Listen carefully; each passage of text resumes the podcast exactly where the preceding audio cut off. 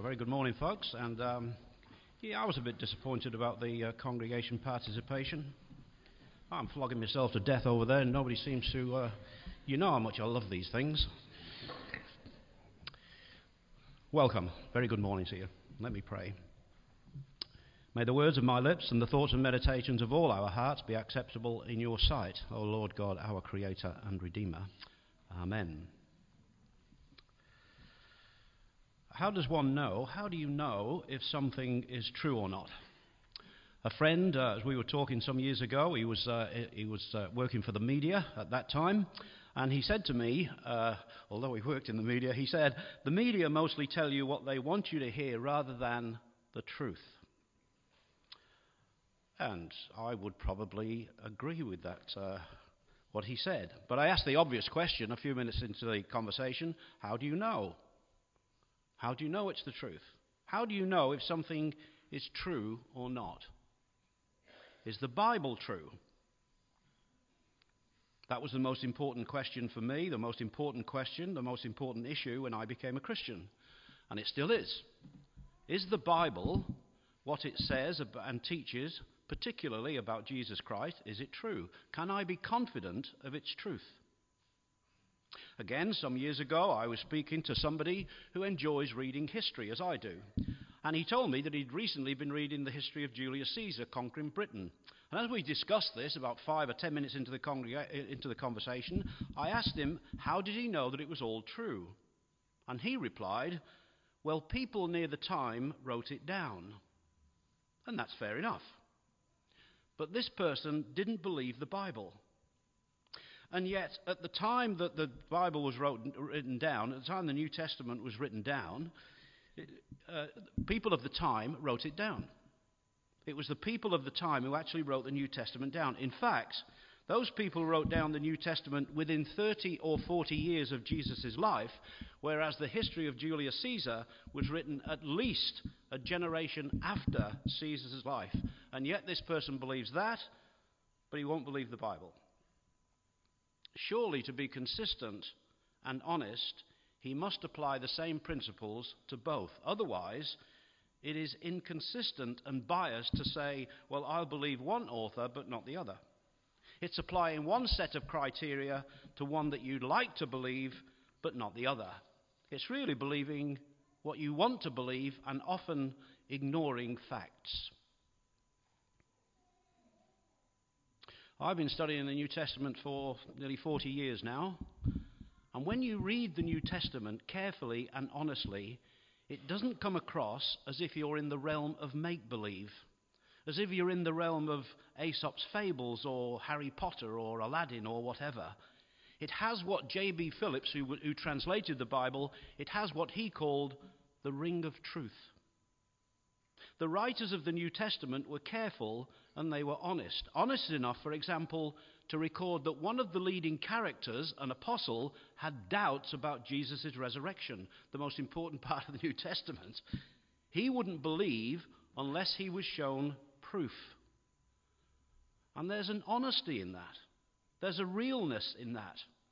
The authors were honest enough to say, You won't believe the things that Jesus did, but he did. We saw them and we wrote them down so that you would believe them too. The New Testament has that ring of truth, a credibility, if you like.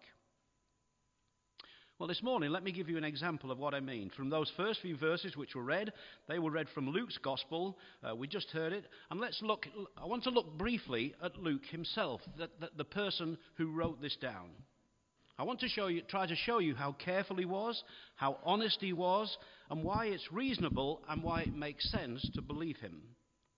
I just want you to notice a few things about him. Firstly, who is he? Who was Luke? If I'm going to believe somebody, sorry.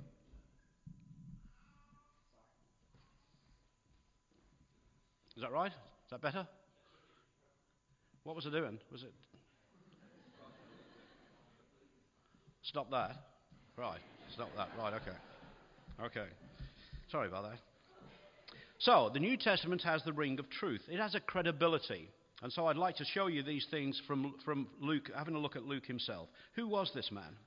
If I'm going to believe somebody who claims to be writing about things that really happened, which were important, serious issues in life, I need to know that he is reliable.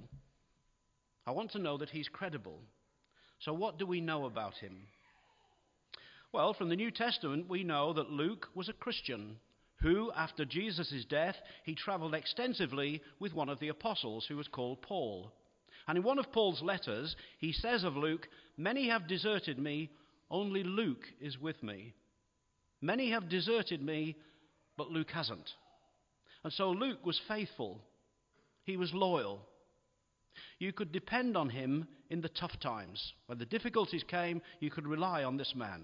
In another letter in Colossians, tell, uh, Paul tells us that Luke was a doctor, he was a physician, and so he was well educated. Greek language scholars who have studied Luke's writings say that his mastery of Greek and his poetic language in Greek is of the highest technical standard. So Luke was a well educated professional man. He was also faithful and loyal. And then notice here in verse 3 how thorough and careful Luke is. Therefore, since I have carefully investigated everything from the beginning, Again, if I'm going to believe somebody on something which is absolutely crucial in life, I want to be confident that they are careful and have investigated it properly, that they haven't put spin on it, that they haven't exaggerated things. So that word investigated is very important. It means, although Luke may not have been with Jesus himself, he was with and spoke to and spent time with those who were with Jesus. He was with those people. And he didn't just interview them once, he stayed with them and lived with them. He was constantly speaking to them about the things that happened with Jesus. Jesus' mother, Mary, was one of those people. Luke writes more about Mary and the birth of Jesus and Jesus' early childhood than any other gospel writers, and it's believed that he spent much time with Mary. It's believed that he knew her well, and she told him of the early days of Jesus' birth. Also, uh, Luke wrote this gospel about AD 65, which means many, many, many people were still alive who would witness Jesus' life and his death and resurrection. Look at verse 2. These things were told, by, were told us by eyewitnesses. He stresses that over and over again. In one of the letters of the New Testament, 1 Corinthians, Paul says that 500 people saw the risen Jesus at one time. And then he says, most of whom are still alive. Luke also knew and spent time with the apostles. His research was thorough, it was also careful. Luke also wrote a, a, another book in the New Testament called the Book of Acts. And the Book of Acts is about Paul's travels through the Roman Empire. And Luke names places and towns and cities, even what those cities traded in. He names provinces, who was governor of where, who was pro- proconsul of this, and at which time, all of which have been studied over centuries by different archaeologists and different historians, and every time Luke has proved to be absolutely accurate. And so Luke was reliable, loyal, faithful, he was careful, he wasn't given to spin or deceit, he was intelligent, educated, and a professional man. I heard a fellow on the television say a few years ago, they were talking about the Bible, and this guy said, uh, The Bible was written by simple, uneducated people who would believe anything. They were just gullible people. They believed things like miracles and angels, people raised back to life, but these things didn't really happen. He said that's just how they said things at those times, it's how they told their stories. And many people are still like that with the Bible. Mind you, many haven't, most, most people haven't read it for themselves. They just repeat what others have said about the Bible. Luke wasn't simple, he wasn't ignorant and he wasn't gullible. He carefully investigated. Notice also why Luke wrote this gospel. In verse 3, he says he's writing this gospel because although others had written something, some things about Jesus, he wanted to record some things which they hadn't. But there's also another reason. There was a specific reason. In verse 3, he says he's writing to a man that he calls Most Excellent Theophilus. Theophilus is a Roman name, and Most Excellent indicates that he's of high rank. So he's writing to a high up Roman official who's either in politics or the government or the Roman army. And Luke says, I write these things, most excellent Theophilus, so that you may have certainty concerning the things that you have been taught. So that you may have certainty about what you were taught. And the word taught is the word in, in, uh, in Roman to, to catechize. That's the word. From where we get our word catechism which means teaching the basics of the Christian faith. So when Theophilus became a Christian, he was taught, as all Christians should be taught, uh, the, uh, and, and Luke is writing to assure him of the things that he had been taught, what he first learned and believed. And what he's saying is, you can be certain of those things. You can stake your life on those things that you were taught and which you believed. Now try and grasp the situation here because it's quite common. I remember going through this myself. But this, this situation is, is common in some ways. Here you have a high ranking official in the Roman Empire. He's an educated, intelligent man. He hears the gospel at one stage that there is one God who is creator of all, and we have all turned away from him. But Jesus, the Son of God, came and died for that sin, for us ignoring God. And he rose again to give us eternal life. Now, Theophilus comes to believe that gospel and he becomes a Christian.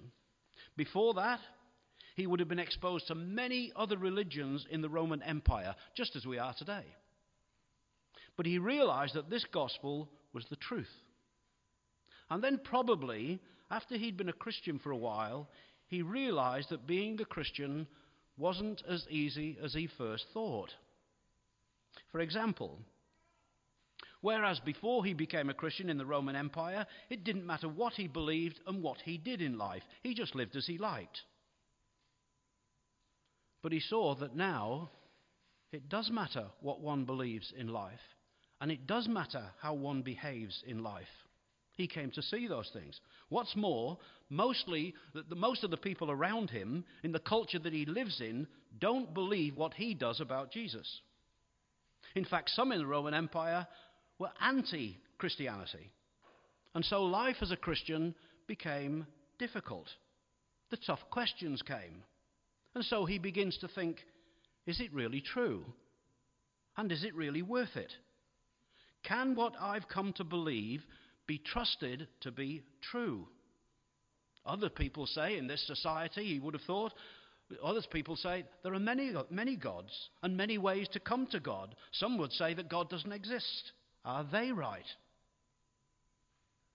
If I'm being asked to stake my life and my eternity on this gospel, is it true? Can I trust it? He was having doubts. And so Theophilus wants to know can I be sure that this gospel is true? And it's what we want to know, isn't it? That's what we always want to know. I remember thinking exactly that when I'd been a Christian for a while. Is it true? If I'm going to stake my life on Jesus Christ, on this belief, then is it true? I don't want to pretend. I don't want to be gullible. I don't want to believe things that didn't happen. I don't want to believe that Jesus was the Son of God who rose from the dead if it's not true. I don't want to be deceived or deluded or brainwashed. This is too important. All this is too important in life. I don't want to believe something that's not true. So is it true? What Theophilus went through, doubts, is what I went through. Still do at times.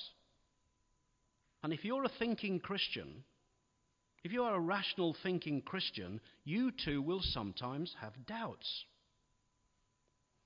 Luke said, Theophilus, I've investigated everything carefully from the beginning, and I am writing, verse 4, so that you may know that the things you have been taught and have believed you can be certain of.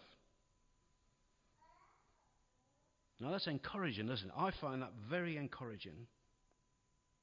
It's encouraging because in New Zealand society today, it's becoming much harder to be a Christian. We're often seen as sort of people who have thrown their brains away, you know, sort of believe anything, who are gullible people, who, would believe anything. And more and more Christians are being seen as sort of narrow minded, intolerant, and judgmental. And, and there are so many different religions about, there are so many beliefs around. And it can all seem sometimes overpowering. And we want to know is it true? Luke said, You can be certain of these things. He chooses his words carefully. You can be certain. And it's not only Luke. Paul, in one letter in the New Testament, says, I am convinced. He doesn't say that lightly. I am convinced. Another apostle who wrote the Gospel of John also wrote three letters in the New Testament, and he begins the first letter like this. Listen carefully. He begins like this That which was from the beginning, which we have heard and which we have seen with our own eyes, which we have looked at, which we, have touched, the life, he's talking about Jesus there, the life appeared. We have seen it and we testify to it. This we proclaim to you. Now, why does John begin his letter like that? Because, like all the New Testament writers, John knows it is hard to believe. But he says, We saw these things. We saw them. We touched Jesus Christ. We lived with Jesus Christ. Friends, please don't write these people off as simpletons who would believe anything. They wouldn't believe anything. They, f- they found it hard to believe but they had integrity. And what they recorded was what they saw and learned and experienced. And they wrote it down, with the, the verse which, we, which we've just heard, John chapter 20, verse 31. They wrote it down so that you would believe, so that I would believe. They had integrity, they had credibility, and they were faithful. Well, how do these verses speak to you this morning? Maybe you're a Christian, and maybe you're going through times of doubt. I know the feeling. But be encouraged. Or maybe this morning you wouldn't call yourself a Christian, but you've just never thought about these things. Maybe like I did before I became a Christian, maybe you have just always taken the Bible for granted, that it's just stories. It's just stories. They're nice stories, but they're just stories with very little relevance for today. May I encourage you, if that's you, to investigate for yourself. Maybe get hold of a Bible and read a gospel, maybe. Maybe the Gospel of John, which the kids have been looking at. And ask questions of it. Who is this person, Jesus? Not what the newspapers say, not what the latest paperback says, what does the New Testament say who this person is? And why did he come? Ask those two questions, maybe. I have investigated everything from the beginning so that you can know with certainty those things that you have believed. Let us pray.